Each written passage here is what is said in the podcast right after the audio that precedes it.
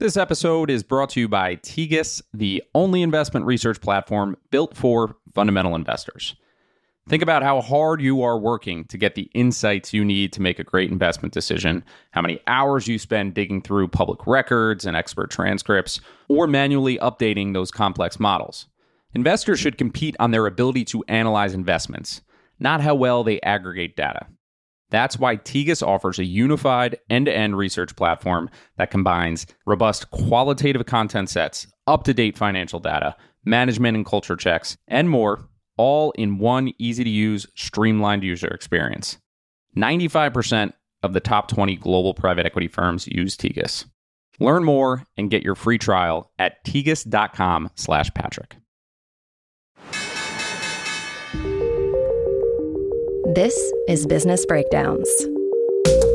Business Breakdowns is a series of conversations with investors and operators diving deep into a single business. For each business, we explore its history, its business model, its competitive advantages, and what makes it tick. We believe every business has lessons and secrets that investors and operators can learn from, and we are here to bring them to you.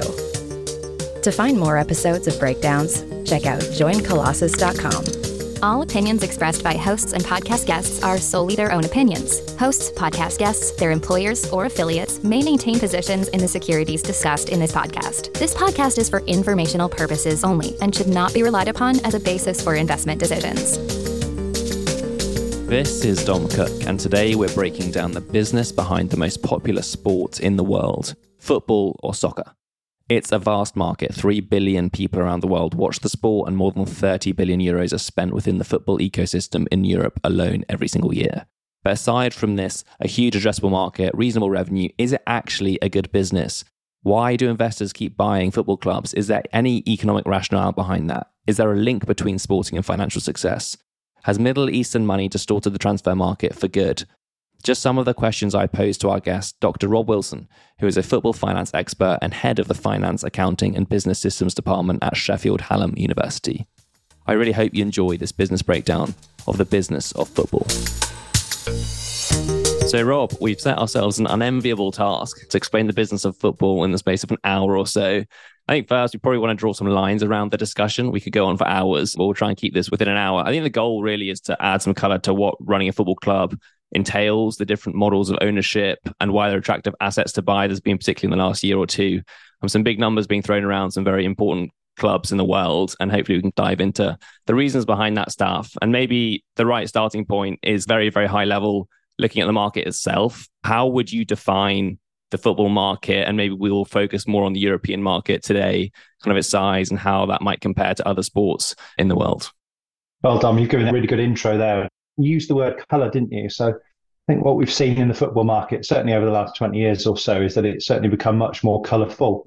Very, very colourful off the pitch. When we talk about the financial health, we talk about administration, we talk about club spending, significantly beyond their means. And then, of course, over the last 2-3 years, really, we've talked about some really significant investments coming into the game. And that's at all levels. So naturally, we will talk about what's going on at the top of the English Premier League as the most globally recognised football league in the world.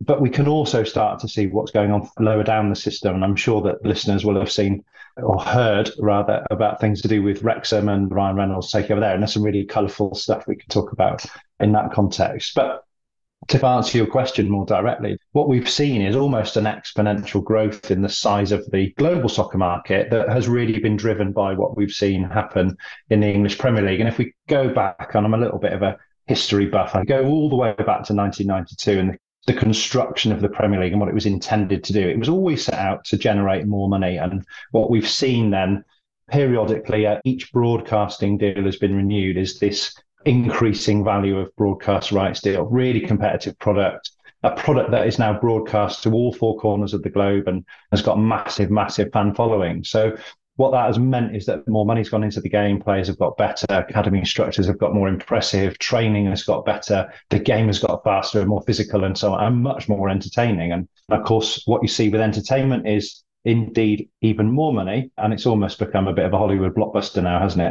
And if we look at just segmenting the European leagues, I guess, at the moment, and I saw a stat saying it's probably $30 billion market or euro market. And you talked about how that's just exponentially grown since the early 90s. It's still fair to say that the English Premier League is a clear leader in terms of the leagues, particularly in Europe and then across the world. And what does that correlate with? Is it the competitive nature of the league? Because it's not the biggest market, even in Europe, in terms of the economy. So is that the strongest link, or are there other things at play that's led that one to grow above and beyond the others?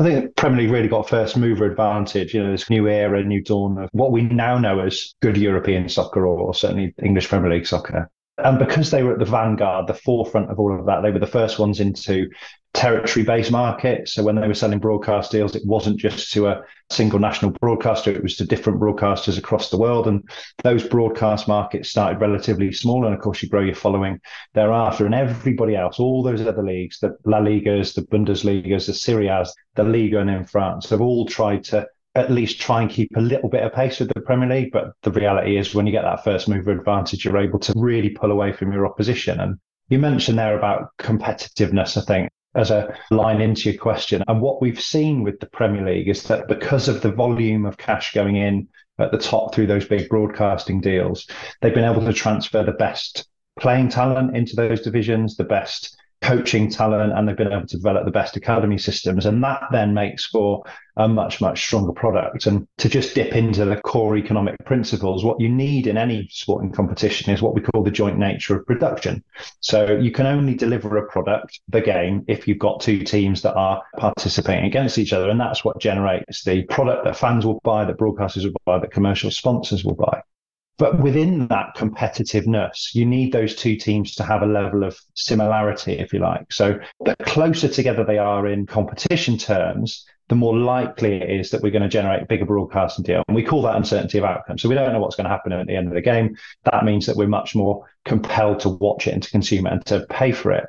And because the Premier League has generated all of that cash, it is more competitive than those other five leagues in Europe. And what that has also meant is that those bigger clubs in those other respective European leagues have got bigger and bigger and bigger because they're competitive in their own right. So the likes of Real Madrid, Bayern Munich, Juventus, more recently, of course, in France, Paris Saint-Germain. But it means that the rest of their domestic competition is much, much more stretched out, so much less competitive. And if you've got a team that's going to go to play its opposition and it's going to have an easy 4-5-6-0 win, much less interesting to the broadcasters. And that's enabled the Premier League to keep this competitive advantage. And we've seen these successive leagues try to do different things in different markets, but the reality is they're just a long way behind the Premier League in terms of history. And I think the Premier League know that and are trying to capitalise on it still further.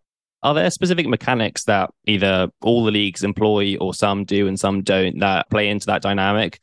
Obviously, if you are competitive to begin with, you generate more broadcasting dollars, but then you have a choice as to whether to pay out the ones who win the most because they're arguably doing the most for your league, or you can split the proceeds equally across so you retain that competitive element. So number 19 in the league has a chance to beat number one because they're on somewhat of an even keel. This is where we start looking at the differences between the US and the European model for professional team sport. The US model typified by a competition that intends to be much fairer. So this unequal distribution of broadcast rights, the draft system, and all of those methods that are designed really to make sure that when you get to the Super Bowl, you should get two different teams every single year. And that's what drives the size and scale of those broadcast rights packages. And the fun fact, of course, about the NFL is that it's got the most expensive advertising space on global TV. It's that lucrative. And I think that's really driven by the interest in a game that is completely uncertain in terms of its outcome. Now, if you compare that with the European market, we've got a much more open system, if you like. It's based on jeopardy, so you get this promotion relegation. There are payments that you get for your finishing position. And I think what we've seen since the advent of the Premier League really is a collective bargaining agreement for broadcast rights packages, which until very recently was different to what we saw in La Liga, where the big two, the Barcelona, Real Madrid, actually soaked up about 90% of the TV revenue. And in the Premier League, what you get is an equal share of the domestic rights and the so-called Big Six, which we might extend to Big Eight now, given some of the investments that we've seen over the last year or so. The Big Six really started to unsettle things a few years ago to take larger shares of the international rights. You had teams like Liverpool coming out saying, well, if it wasn't for us, you wouldn't be generating these rights because no one really wants to watch I think the example they used at the time was Stoke City, which I think was a bit disingenuous at the time. Harsh. They tune in to see Liverpool and they forgot that joint nature of production, that you need a Stoke City or a West Bromwich Albion or a Chelsea football club to produce that joint production, which is what allows you to sell your rights. Now, because of that open system, what you then get is a very, very spread out context in that division where the broadcast rights are now really driving performance in the division. So we talked earlier about competitive integrity. What you actually find is that because those big teams are getting so much bigger, and then, of course, qualify for European competition where they generate even more TV revenue, is they're pulling further and further away, which, to go back to my example about La Liga, is exactly what we saw with the likes of Real Madrid and Barcelona, completely uncompetitive compared to the likes of Getafe or Deportivo La Coruña or teams like that. And that's really damaging to the competition. So I think European clubs and investors into European clubs are still looking at the issues around a jeopardy position and how that might influence the revenues that they're able to generate. And is that linked somewhat to the European Super League, which surfaced a couple of years ago? You talked about Barcelona and Real Madrid. They were two instigators of that particular league and it got quashed pretty quickly, but it seems to be murmuring in the background. The bizarre thing about the European Super League is the Premier League essentially is the Super League. So it's got 6 or 8 really competitive teams that are able to spend more money than any other team in Europe on player transfers, that is able to hire the best coaches, pay the highest player wages, if that's a good thing.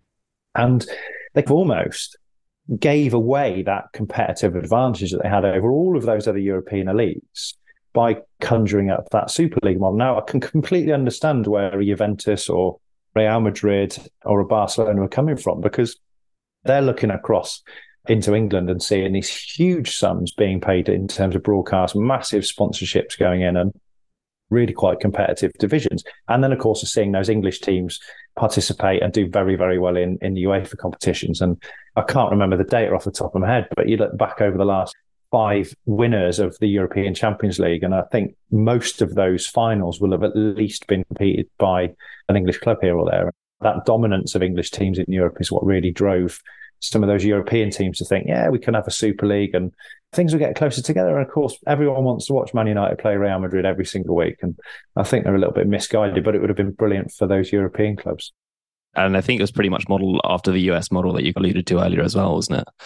All right. I think we should probably drill down a level and talk about clubs. And I think first, I want to just flesh out maybe the catalyst for this discussion and how we got in touch with each other. And that might be Manchester United and the discussions around over the last year or so in terms of whether that club is being sold, is going through a sale process. I'm still pretty confused about it. But really, the thing that I find interesting about this is it blends a number of different pieces together that we can then flesh out through the rest of the discussion. One of which being it's a public business listed in the US. And I think at the moment has a market cap around $3.5 billion.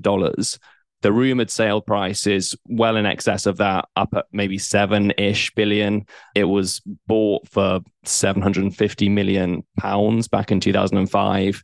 You've got a Qatari club, so in the Middle East, where we've seen a lot of activity over the last year, particularly from Saudi. Obviously, Qatar held the World Cup as well. And so I think Manchester United encapsulates a lot of why we're having this discussion about the business of football and how things have changed and where money is coming from and why people might even want to buy a club in the first place. So there isn't really a question there, but I would love just to hear you riff on what you think about when you see the information coming out about Manchester United and that club being sold from your vantage point as an expert on all things football finance. Well, Manchester United is one of the crown jewels of the sporting landscape, up there with teams like the Boston Red Sox or the size and scale of the UFC. As a sporting property, as an asset, as a sporting asset, it is the pinnacle of what you could potentially buy. And of course, the numbers speak for themselves. Massive commercial deals. Have just signed another huge extension with Adidas, making the biggest in the market. And all the fundamentals of Manchester United, bar the stadium and some patchy sporting success over the last 10 years, all the fundamentals are there for them. And everybody tries to reach what Manchester United have done. Emphasise that about £750-800 million worth of investment when the Glazers took over. Most of that, of course, was leveraged buyout through some pretty expensive loans that they took out, and that they are looking to sell for around about £6 billion, or that's about $7 billion-ish US. So here's my crazy thought of the day. I think Manchester United is massively undervalued. I genuinely think that had we seen a bit more movement in the investment markets for European football clubs and for some of those crown jewels of European football, I don't think a valuation of around about 10 billion US is outside the realms of possibility, particularly when you think about the new things that we're looking at for the fundamentals of the investment proposition. So traditionally, we would look at revenue multiples. And I think, you know, somebody in the Far East came out with a stat the other day that Manchester United should be earning like 10 times revenue multiple. So that would put them in the £7.5 billion, which is approaching 9 billion US, isn't it? So he's getting closer to my number, which I quite like. Yeah. I think what we need to look at with Manchester United is that investment proposition. So the stadium is in a bit of a state. It needs a huge amount of reinvestment. So you're talking about 1.5 billion US to deal with that. So let's start there. So 1.5 billion US there. They've got turnover of around about 750 million US. So let's do a revenue multiple of 10 on that. So that gives us then 7.5 billion. So that takes us to 8.59 billion, something like that. And then you've got this uneasy relationship with sporting success. Erik ten Hag clearly changing the style of play at Manchester United, bringing in some grades, I think. So this season is going to be really fascinating to see where they end up finishing. But the one side of the investment proposition that we keep forgetting about is the value of fans. I've been doing some work with a group called the CLV Group, Customer Lifetime Value Group. CEO is a chap called Neil Joyce, and they propose that there are about a billion fans around the world for Manchester United. And if you look at the revenue earned by entertainment properties, you know, I think if you look at someone like PlayStation, they generate about $1,200 through the average consumer on the PlayStation platform. So that's things like you buy a piece of kit, you probably replace a few of your remotes, you buy a subscription, you buy your games, you buy the ongoing stuff. I think for Boston Red Sox, that number goes down to around about $72. So it's like the monetization of an average fan. And then look at Manchester United, it's 50 cents. Across a billion. Across a billion people. So all the focus for a sporting property tends to go on like match day experience. So we can get in Old Trafford 73-ish thousand fans. So you've only got season ticket revenue, concentrating all of your work on these 75,000 people that might go into your game week in, week out. And of those 75,000, lots of them are going to be season ticket holders, so probably aren't going to be monetized because traveling to the game, they're consuming the game, they're then going back. Now, if you compare that with the US sports, you know, this concept of tailgating before a game at an NFL game, all about monetization. You sell all the replicas when you go into the stadium, but it's all the opportunities then to be monetized away from that stadium. So if I'm watching Manchester United in Tokyo, why can't I have a similar match day experience? Why can't I have an affinity to that particular football team? I might never be able to afford to go to Old Trafford, but I can afford to buy a replica jersey. I can afford to buy a Game Pass, some stream content on my mobile. I'm interested in what's happening behind the scenes at the football club at training. And if you could just monetize a tiny, tiny proportion of those fans, you know, CLV reckon about 100 million $150 million US is being left on the table, unearned revenue every single year. So you factor that into the revenue profile of Manchester United and you very, very quickly hit 10 billion. There's some really interesting things I want to pull out from that. I guess the first biggest pushback would be that this is a publicly traded company. Their investors looking at exactly what you just talked about day in, day out. And the market has decided that it's around, is worth $3.5 billion, which is a big disconnect from sort of like 3x, I guess, lower than what you just said you think it could be. Is, and a piece of that you're talking about is what they should be doing in order to increase the revenue, and then you put a multiple on that price. Is there also another component there of just being a buyer of this is also going to be an emotional piece of this, where someone just wants to own Manchester United and ultimately the price will be whatever they decide it to be, and it's not necessarily as financially linked to a multiple on earnings or future income generating opportunities, etc.? Yeah, so I'm going to use a classic British phrase. You've just hit the nail on the head. It's that concept of what we would call, in again, in economic literature, the trophy asset hunter. And Abramovich did that actually at Chelsea years ago. The whole point was, I want to hold that Champions League trophy aloft my head. And the rarity, the scarcity of the asset class is certainly driving those valuations. Manchester United, remember, partially floated. So that part of the club is worth $3.5 billion. And we need to put some sort of value on the Glazer ownership there. They're, of course, looking for a return on investment. And we can't then ignore the types of potential investors that are then looking at that club. So we've got this fascinating battle going on in the Middle East around the acquisition of football clubs. We've got, of course, PSG. We've got Manchester City. Dubai haven't really invested too heavily, but then you've got this emergence of the Saudi Pro League and what's going on in Saudi Arabia. So I think there's this, to pardon the expression, a battleground for acquisition of sporting properties, which is clearly linked to huge amounts of oil wealth, whichever way you cut that particular coin, whether it's state funded or whether it is privately invested, who knows? And then you've got to compare Manchester United with somebody like Jim Ratcliffe at Ineos, who, going under the radar a little bit, essentially Ineos are just greenwashing. Petrochemicals company, they've probably got a pretty bad environmental footprint and are actually using sport to rebrand the Ineos company as well. So trophy assets, the acquisition of that crown jewel, I think absolutely is driving these revenues, and you want to be the winner in that context. You certainly do. And then I guess if we just take a step back from Manchester United specifically and look at what goes into running a football club more broadly, what, from your experience, do the best clubs look like from the inside, both operationally, but then also financially? What do their revenue profiles look like, their costs, and how they're financing the operation? Because it might be crude of me to say, but they don't look like particularly great businesses from the outside. No, it's not crude of you to say. They are really not great businesses to look at from the outside.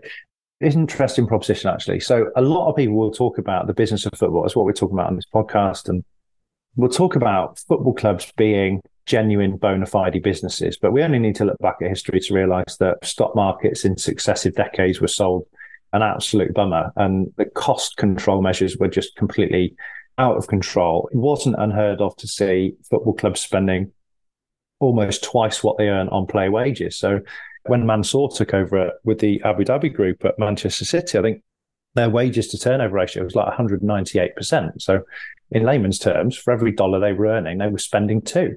Just on players.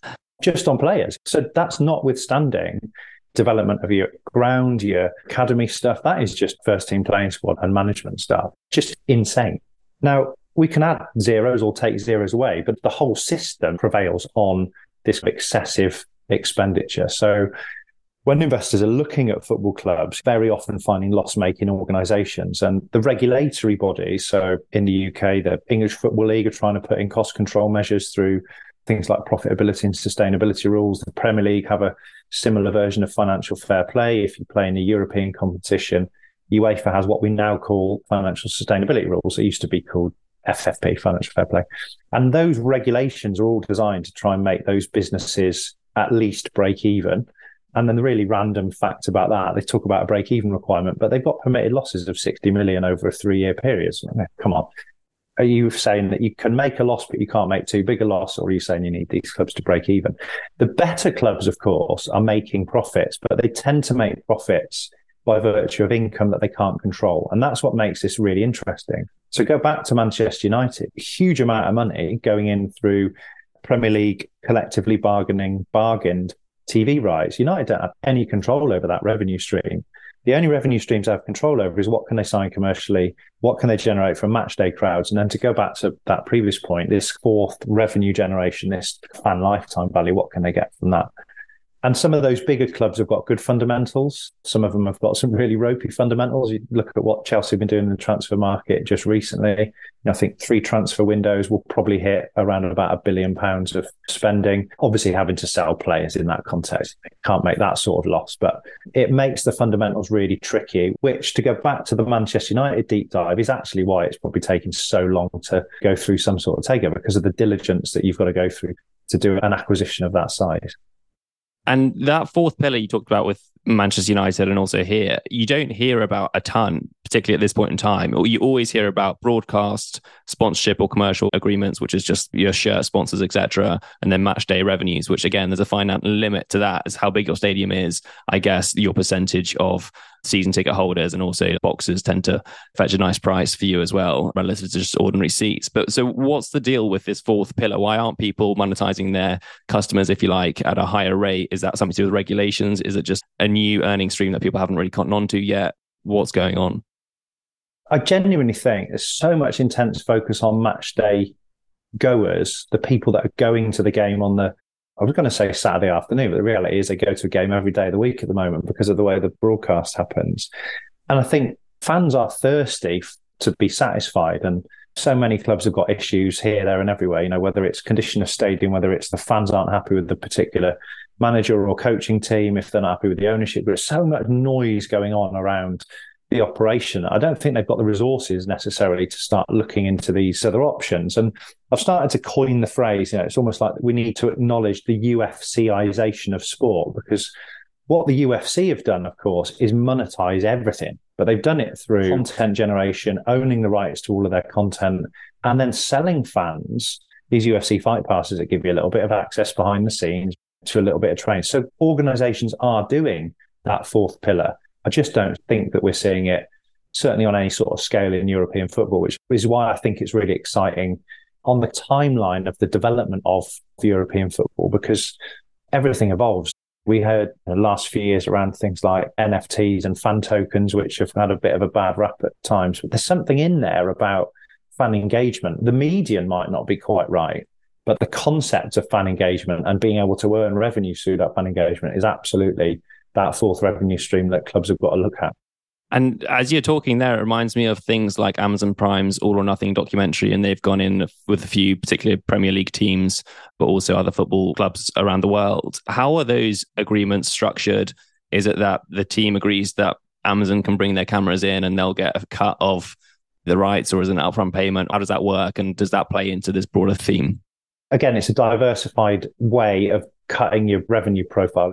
The mechanics of how Amazon are doing it, I dare say, will be linked to the broadcasting of Premier League football. So it gives them access to some of those clubs. And certainly those clubs are seeing it as an opportunity for revenue generation. What's been really interesting is the number of subscribers that we then get to things like Amazon Prime that are then consuming multiple bits of that content. So if you watch the All or Nothing documentary, you probably watch it on the Manchester City case, the Tottenham Hotspur case. You probably were watching the stuff in NFL, and it probably started all the way back with the All Blacks, didn't it? And you're consuming sport content, which is great for Amazon, but also demonstrates to the club that behind the scenes, that dressing room situation is really powerful. And Netflix have done the same with Sunderland Till I Die. To go back to one of my very opening lines, if you look at Wrexham, the Disneyfication of what Wrexham have been able to achieve with that Hollywood star glitz and glamour. They've generated more from their docuseries than they've spent in player transfer fees over the last sort of months. So there's clearly something in storytelling and consumers consuming that content. And that brings us on something really interesting, is that if you look at the average age of a match day spectator in the Premier League, I think it's about 52. Wow.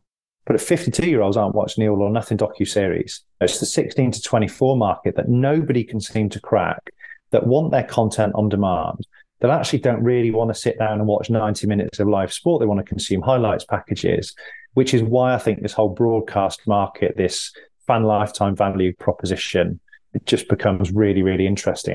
I don't have all the answers to where it's going to go. I'm just absolutely sure it's going somewhere, and that's where teams can really make a big difference. I'm stunned that 52 is the average age of a Premier League spectator. That's incredible. It's a product of the cost, though, as well. Yeah. So the costs have crept up, and typically you would have your season ticket from a very, very young age. And just the way the market has developed and how technology has changed and how our viewing habits have changed, it's meant that the age has gone up for those match day goers. It's worse in rugby union. You know, it's probably even older without having the data to hand. Yeah, and the cost of going to watch a rugby match these days is extortionate if you think about it. Yeah. One thing I've been interested to watch is how many clubs are building new stadiums. And obviously the upfront investment, and Tottenham is probably a good case here. I think they had to take out £1 billion of loans or something to build this amazing new stadium. The upfront investment is huge, but it seems to be worth it for these clubs to grow their stadium so then they can increase their match day ticket revenues. Is that truly a needle mover? What sort of payback time are they looking at for these stadiums to pay for themselves? Because it seems like there are probably easier ways to generate more dollars, some of which we've just talked about, than to build a brand new stadium. There's two things here. So take Tottenham Hotspur Stadium, their average match day takings have gone up by about 40%, I think. The speed of transaction is much, much quicker. They've been able to leverage a much, much broader array of commercial, corporate hospitality type areas. So that's moved their revenue needle, but it's moving the smallest part of their revenue profile a very, very small amount through what is a substantial investment. So I'd hazard a guess something like 30, 35 years is probably the payback period on that particular stadium. And that, of course, is if you're not investing heavily into the transfer market and you're not paying these player wages. So I think the time horizon for the return on investment from the stadium reinvestment is excessive. which is probably why the Glazers haven't done that at Manchester United, because they can't extract enough value from it. I think the other reason, though, that clubs are starting to invest in stadia is because they don't want to be left behind. And 5 years ago, Manchester United fans would say this stadium really needs some work, but the general market wasn't saying that. The away fans would say how the section of Old Trafford in the southeast corner was pretty ropey and not very good. But the volume, the amplification of that narrative wasn't very high at all.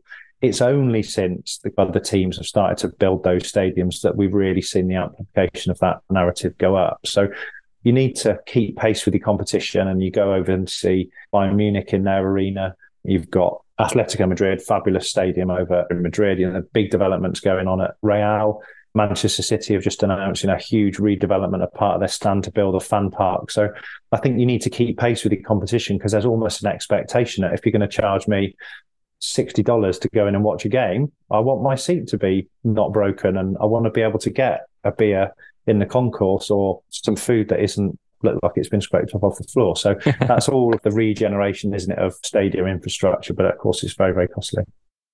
That makes a ton of sense. And then the third big pillar of this is commercial. And there's a link here between what you talked about in the US market and the stadiums, and sort of the juice to be squeezed out of commercial arrangement for clubs. And this is a huge piece of their income stream. And I saw something that you'd written about how, I guess, football in general, but particularly European clubs and the English Premier League, are way behind on things like naming rights for stadiums and being able to monetize those aspects of their club. Looking, I guess, across the Atlantic and seeing what US sporting teams have been able to do throughout, I guess, the suite of their business in terms of turning those into commercial opportunities. Can you just talk a little bit about how that is developing in football and where you see opportunities for them to expand, whether that's looking across the Atlantic or other areas of the world?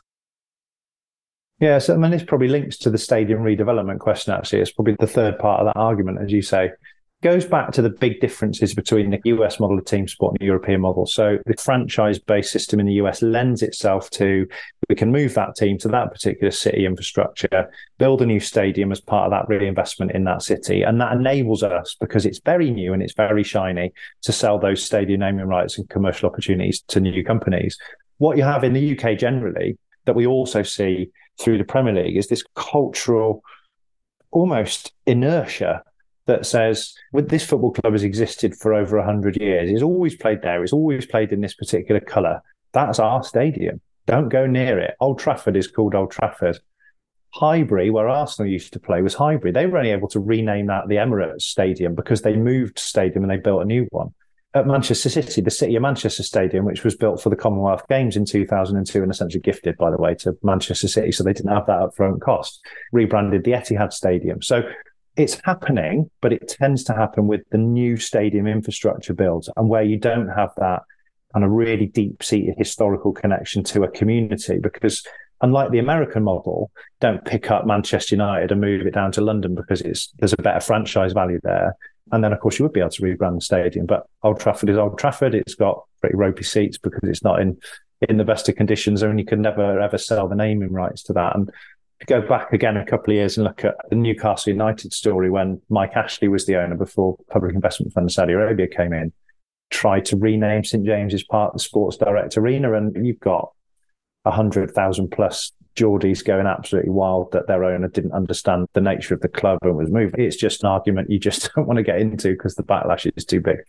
Yeah, the behavioural side is so interesting. Yeah, that last couple of pieces on the club side that I wanted to touch on with you. One is regulations and how that fits into running a football club.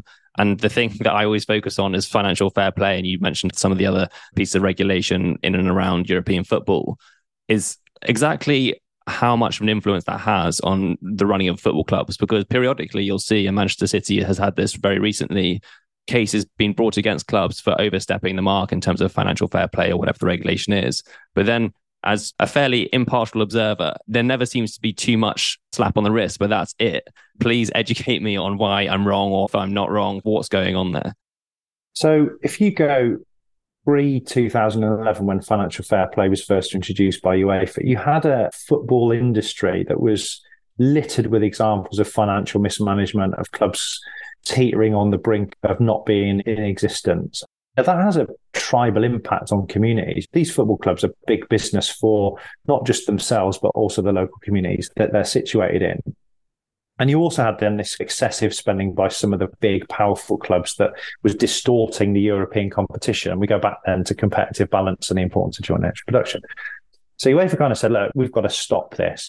These clubs are really important cultural artefacts, but they also need to be competitive and be able to wash their face financially. So financial fair play, basically, and in very, very brief terms, means that clubs have to make sure they don't spend any more than what they earn. And there are also then limits to what investors can put into the club to make sure their income profile is, which is why Manchester City have perhaps been tarnished by some of their activities around the regulations, because you had things like signing of sponsorship deals that were delivered by companies that didn't exist, or were delivered by companies that really didn't generate the sorts of value that they would need to generate to hand over £50 million or $60-70 million a year in terms of a sponsorship agreement. And you've got two levels. So you've got the UEFA competition. So if you participate in European competition under UEFA regulation, then you've got Premier League stuff and then Football League.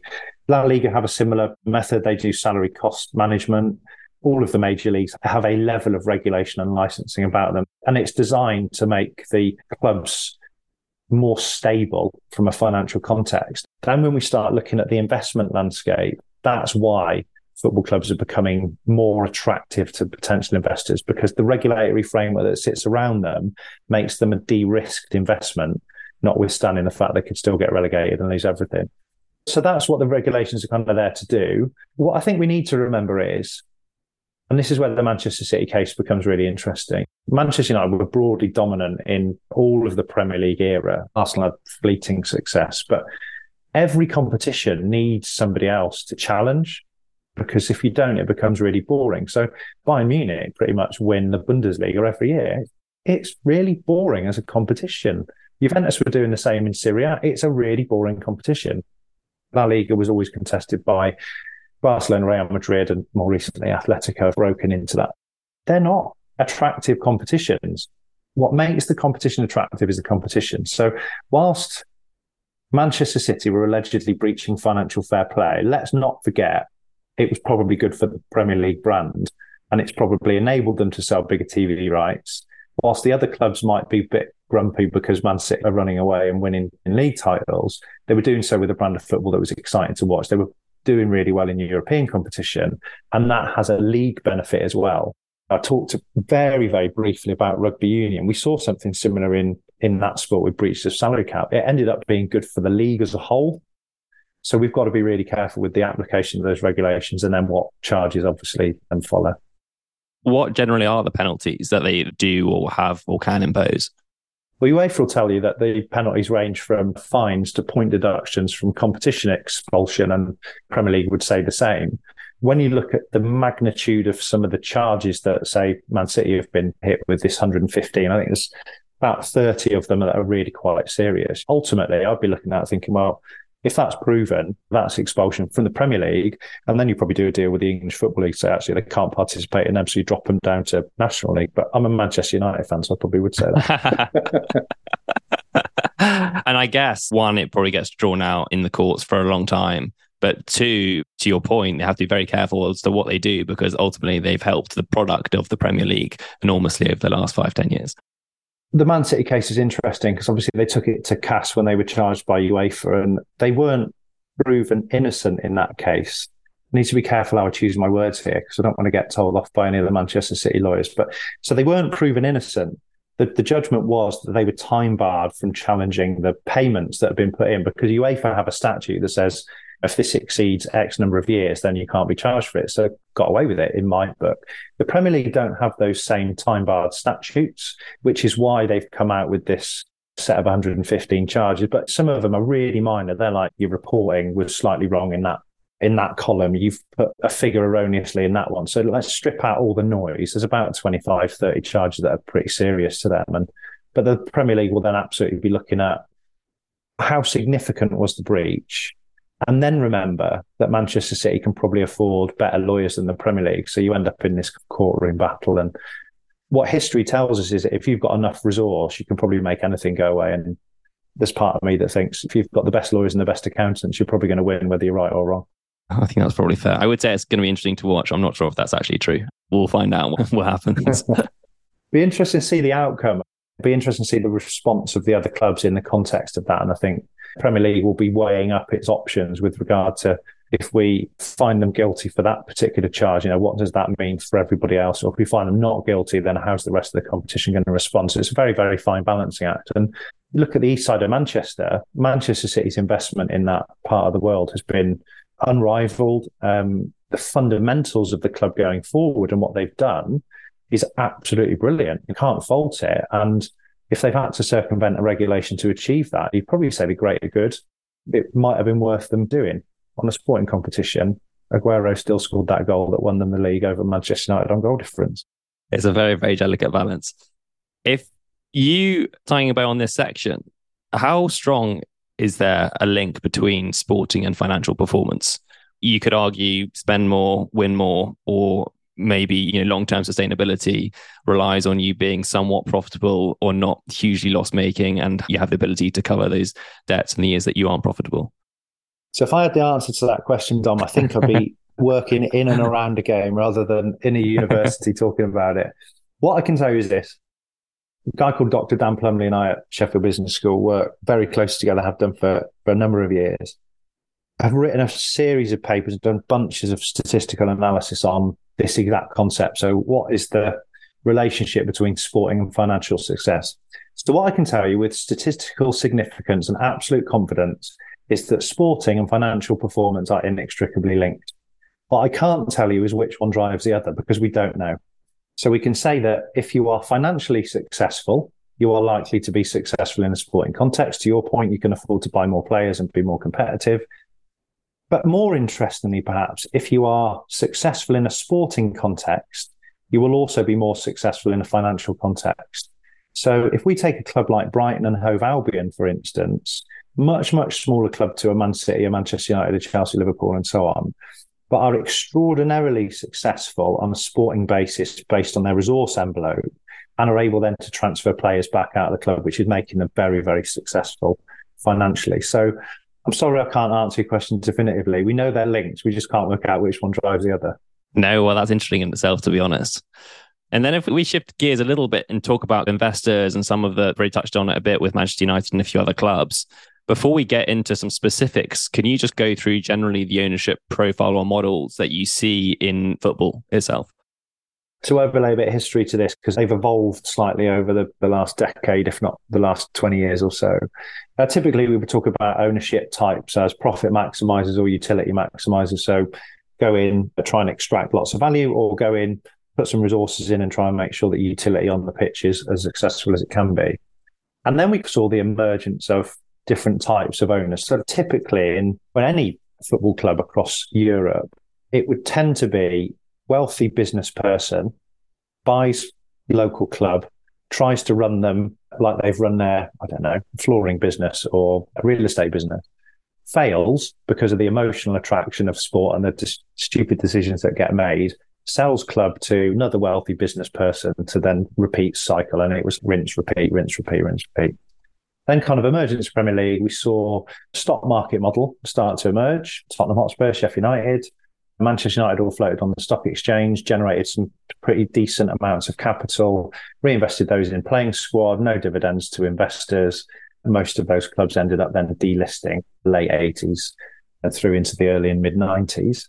The stock market model, funnily enough, in our ownership research is still the most successful from a sporting and financial point of view. I think that's because you're accountable to others. So rather than just your board, if you're not going to pay a dividend, you've got to explain why you're not paying that dividend and what your longer term strategy is. And then we had the emergence of what we called trophy asset hunters, which we've touched on. So those owners that really didn't care how much they were putting in because they wanted to win those trophies. And then we saw the emergence of what we now call in win maximization. So kind of large swathes of cash going into a business to try and maximize the winning mentality, which I think probably links to the trophy asset to a certain extent. And then over the last few years, we've seen the emergence of much, much different types of finance, whether that's private equity, whether that's sovereign wealth funds, state ownership, and then you kind of get into conversations around sport washing and all that stuff. So we've got a long timeline of these emergence of different ownership types that probably started with local person that had done pretty well for themselves and then lost a fortune. Yeah. The one that really sticks out to me is the private equity surge in the last few years. Why in particular? I mean, if I think about private equity generally, they're very focused on the numbers and there'll be owners for a defined period of time, whether that's 5 or 10 years, and then they'll want to sell it for some profit and move on to another asset. What is it that they've seen in football that has led to them entering the market? I think generally speaking, undervalued asset class, which links back to the regulatory framework that now exists. As an investor, whether you're private equity or otherwise, you're always trying to de-risk your investment proposition so that you can extract maximum value when you ultimately sell. And through those tweaked regulations, the legal cases that go when somebody gets challenged for a potential breach, and the scale of the broadcast deal, which probably protects your position in the league. So if you're able to buy a Chelsea football club, chances of you being relegated now are so slim because of the gap that exists between the Football League and the Premier League, that you're almost buying a risk-ish free asset because of the regulatory context. So that means that the whole system is slightly undervalued because they've not generated the revenue values that we think are on offer. Clearlake and Blueco going into Chelsea, probably, I think they ended up about 2.7 billion, so 3 billion-ish US, plus a bit of additional investment in stadium infrastructure, plus then the investment that they put into playing squad is still, I think, relatively low. And normally we talk about private equity on a 5 to 6 year time horizon. Go in, try and sort out your governance, put a new board in, generate some additional revenue, invest, stabilise, sell. We were talking about private equity going into European football clubs and that timeline probably extending to 10 to 12 years because it's still pretty underdeveloped. But a club like Chelsea, I think, particularly with the transfer spending that we've seen over the course of the last three windows, probably still says to me, 5 to 6 years, they could be on the hind heels and out for 6 billion US, something like that, which would be a tidy return. For those investors in particular, is the equation really increased revenues? Because from my vantage point, there isn't a huge amount they can do on the cost side. Player wages, player transfer, market prices just seem to be going on one way, and that's up. And that really is the bulk of your costs as a football club. We talked about stadiums a little, but is it really on the revenue side that they're just trying to drive incremental value? I think so. So you can't do a lot with the broadcasting because you can't sell your own rights, but you can definitely do more on the commercial side. You can definitely do a bit more on the match day experience side. And then we're back into that fourth revenue pillar, aren't we? I think is totally untouched. So I think that's where the real proposition is. And it's interesting, actually, post-COVID, the transfer market's been relatively flat. So it retraced a bit immediately after COVID. I think one or two clubs are driving the valuations back up to what we saw just pre-COVID, which was relatively high. Let's not beat around the bush. But I do think there's a level of sensibility that's starting to go into the transfer market. So I hear a lot of narrative coming out of clubs now that they're benchmarking players into certain brackets and they're just simply not prepared to go over those values to try and protect that level of cost control at least a little bit. And of course, when your rivals are looking at signing the same player, the valuation goes up a bit, doesn't it? That is unexpected and brings me on to the sovereign wealth funds, I guess, that have also entered the market in recent years. In particular, if I think about the Saudi Pro League and their activity in the transfer market, Neymar this week has just moved there and reported to be on 150 million euros a year. All right, if you can get it. Yeah, you're telling me. It seems as though they are distorting the market prices of this stuff, but you just told me that you think actually it's settled down and seems about your high end, but not totally irrational. What does a force like the Middle East and some of these either sovereign wealth funds who are using football to a certain end, but not necessarily thinking about it from an economic return standpoint, how does that change the landscape of football for you? So I need to be really careful how I answer this because I could end up with a metaphorical leg on my face next year. The Saudi Pro League is doing very much what the Chinese Super League did probably 5 or 6 years ago, which was acquiring playing talent. Now, critically, most of that playing talent is at the end of its career life cycle, not in terms of age, but in terms of transfer value. So if you sign a player that's 28, 29, 30 years old, the chances are it's a diminishing return. You're not going to generate that same level of transfer deal. And that's what we've seen the Saudi Pro League do. So they're paying strong money for players that probably wouldn't be transferred within a domestic competition or certainly around about Europe. Now, Harry Kane would be the exception to that rule. because I still think he's peak performance. But if you look at most of the players that have transferred, they've gone over that peak performance curve. They will still be very good, don't get me wrong, but they are on the decline of their career. Now, where it will get really interesting, this is my caveat now, is when the Saudi Pro League are able to extract a player that is 23, 24, that is just on the start of their curve for peak performance. Now, Mason Mount would have been a good example of that. 24-year-old, year left on his contract. If the Saudi proposition was really strong right now, they'd have been able to extract somebody like him, probably pay Chelsea 80, 90 million pounds as opposed to the 55 that he ended up at Manchester United. So I think the overall transfer values that we're seeing, when we look at the age profile of those players, the Saudis are paying much bigger money than those older players would command in their domestic markets. But those older players wouldn't necessarily be transferred in the first place. So Man United were trying to get rid of Ronaldo, weren't they? It was a good deal for him. Sadio Mane at Bayern Munich wasn't doing particularly well. It was a good move for him. Karim Benzema at Real Madrid. So for the selling club, it's really attractive because actually you can get rid of an aging and unvaluable asset for a few quid, which actually then goes back into the system, doesn't it? So whilst the Saudis are buying players left, right and centre, those clubs in Europe are in receipt of those transfer fees and are able to then reinvest across the European market. So I think it's going to be interesting how they battle for TV rights. I think the deal they've done with the broadcasters is only worth about $500 million US. Compare that to the Premier League deal, which is about 10 billion US. There's still a long, long way to go in terms of the attractiveness of the competition. It is a force that is making a big mark in the market. And I think we need to be really cautious about how we deal with it. Yeah, we'll see. That makes a ton of sense, though. And as a lever from a club's perspective, how important is the transfer market to them? Is potentially an avenue where they can also generate an extra source of income if they're able to either buy young players or develop them and then sell them for big money in the window. Is that something that clubs really think about? Or do they just say, we'll try and be net neutral over a reasonably long period of time? I think it depends on the club and the status they've got in the particular division. So some clubs are looking to extract big transfer receipts for their playing talent they've developed. Southampton, we've talked about Brighton and Hove Albion today. There's typically smaller clubs that have almost decided we're not going to break into that elite group of clubs, but we're going to do very well and we're going to sell to them and make some money. And over time, we might be able to get into those groups. And what I think is really fascinating recently is how those elite clubs that once just disposed of players, so it's like buy fairly high price, pay lots of wages, end up getting rid of that player for next to nothing. So they're, and I hate the term, net transfer spend was always negative. What we're seeing is those elite clubs actually generating positive returns on their net spend. And Chelsea are a really good example, you know, 900 million in transfer acquisitions. And I think over the last three windows, they've got a net profit on their net spend of about 150 million, which helps them with their financial fair play compliance. So again, back to regulatory framework, the importance of player sales in the context of balancing your books is really quite important. I think we have done a fantastic job of laying out the key themes and ideas and things that people think about in terms of the business of football from a club's perspective.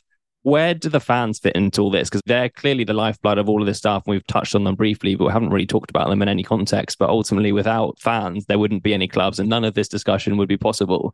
It feels like they'd be marginalized to some extent, but where do they fit into these plans? How much influence can they exert? Because you do see from time to time protests and things working to shape the club in the way that the fans would want. So let's go back to history books. You look at match day attendances from the 1940s onwards, and what you saw is a bit of a peak in the UK in 1966 because we won the World Cup for the first no time, and then they steadily declined. I think they went from a high of like an average of 44,000 fans per match. By the time we got into the mid 80s, and you've had a couple of big disasters at Stadia, very, very disrepair, and then of course we had the Hillsborough disaster as well. The average match day crowds were about 16,000. So when Sky bought the two digital satellite companies came together to build the Premier League with these lucrative broadcast rights deals, most analysts would have said, no, there's no money in football. There's nobody going. There's no way you can extract value. Actually, what we saw from the advent of the Premier League is match day attendances then start to creep back up. So to your point, fans are still the lifeblood of these clubs. Without them, broadcasters aren't interested. Go back to it. Why don't Be Sky B or Be In Sports or DAZN spend billions on broadcasting the Bundesliga? or La Liga or Serie A. It's because you've got half-empty stadiums, because there's not a competition integrity with the two teams that are playing each other very often.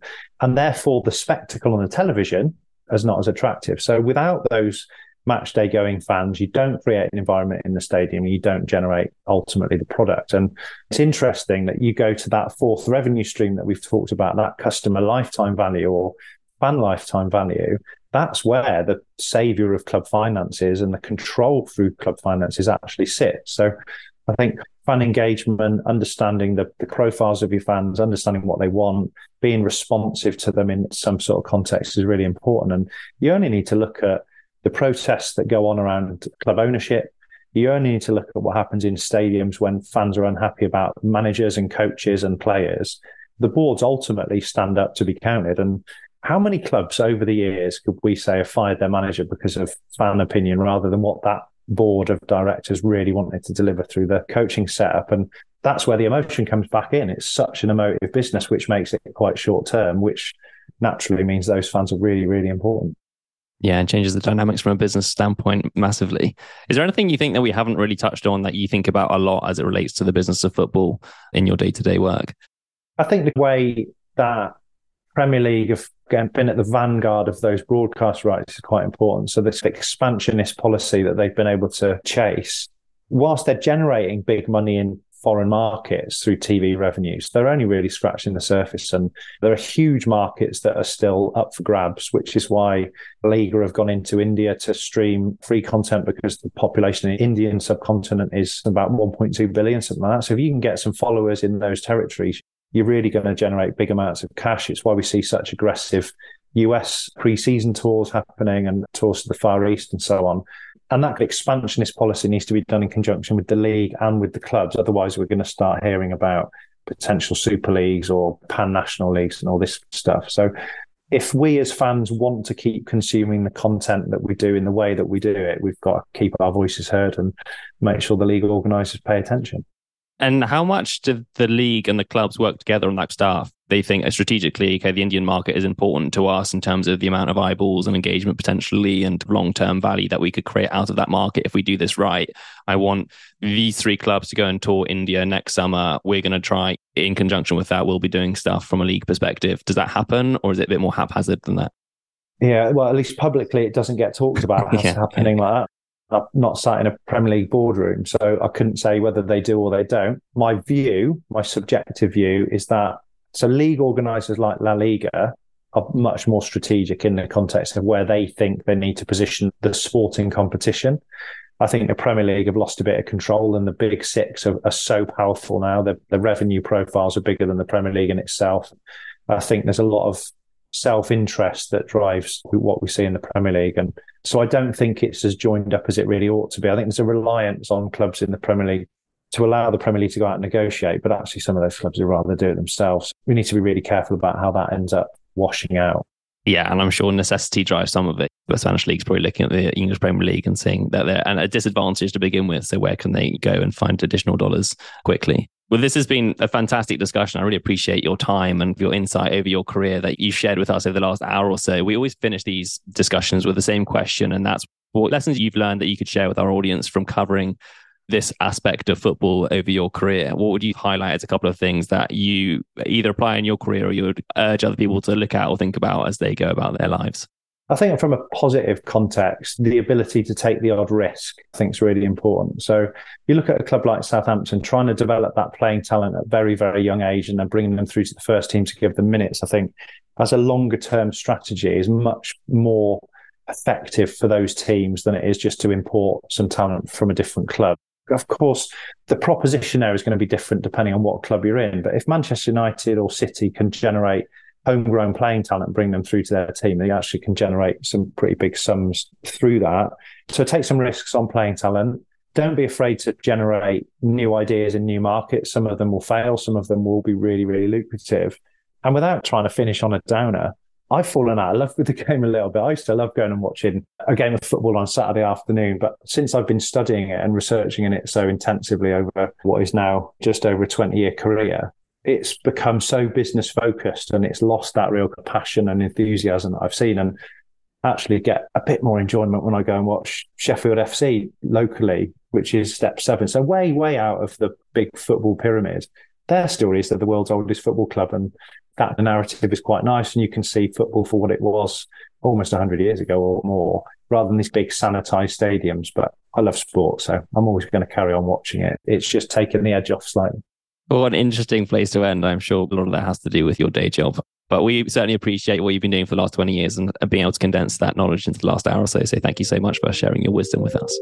No, it's been great, Dom. Thanks ever so much for having me on. To find more episodes of breakdowns ranging from Costco to Visa to Moderna, or to sign up for our weekly summary, check out joincolossus.com. That's JoinColossus.com.